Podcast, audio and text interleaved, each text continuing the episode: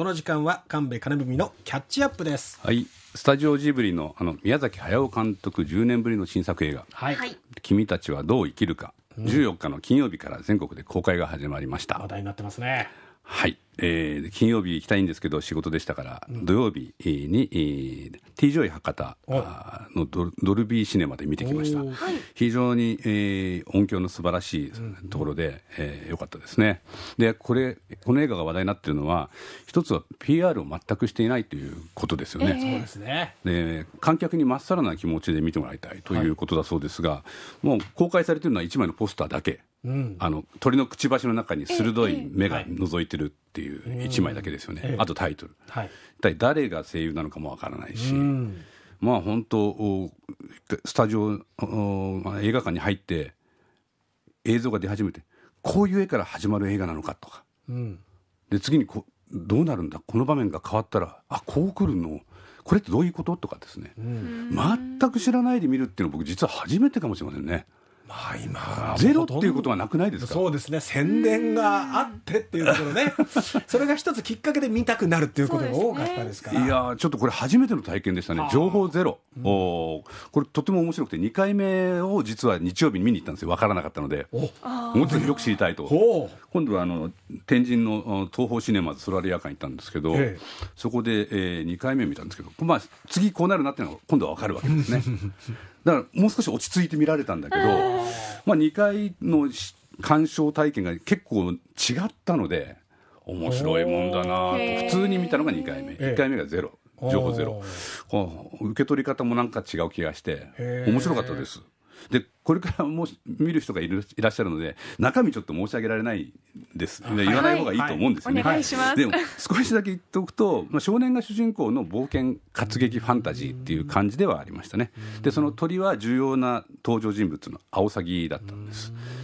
でまあよく夢を見た時に私ね個人的なことですけど、はいある場面から次の場面にななんで移動したのかよくわからないまま転換してで次にそこでまた自分がわたわたしたりしてでまた次の場面に行って、なんで俺ここにいるんだっけって夢の中で考えたりすることが僕あるんですよね。はいはいはいそんな感じがねあー。ちょっとして、えー、点々としていく中に翻弄されていく夢を見ているようなそんな気分になった映画でした。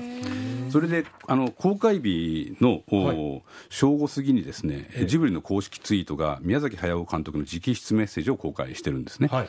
えー米津玄師さん素晴らしい音楽ありがとうございました。これで、えー見てない方もあの主題歌があシンガーソングライターの米津玄師さんのものだということがわ分かったわけですけども、で、えーこのツイートで、えー小さな情報が出てくるっていう形をとっています、ええ。でその日のお公開日金曜日の午前8時にですね、えつあのジブリのツイッターが公式アカウントであの映画のポスターと同時にですね「カヘカヘカヘ」っていうカタカナの、えー文字を出したんです。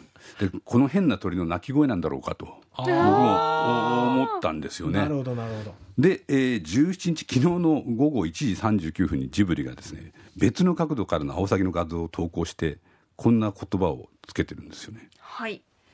かかへかへか、へへへ、かへかへ、かかへ、かへ、かかへ、かへか。もうこの辺でやめときましょう。まだ長いんですけど。で一体何なのかということだったんですけどあのネット上の人たちはすごいですね。この「カヘ」と小さな「つ」をモールス信号の端点と頂点と区切り空白として置き換えるとうん。言葉になるじゃないかとでその武田さんに読んでいただいたのは ね。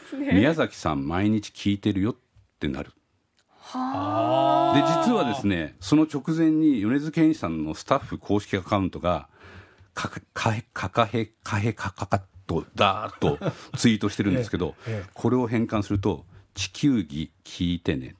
あ」ー。主題歌のタイトルが「地球儀」はいはい。だったと。でこのやり取りをおツイッター上でやっていたと、それは何なんだろうと言って見守って調べた人がいたと。すごいなと思いましたけどね。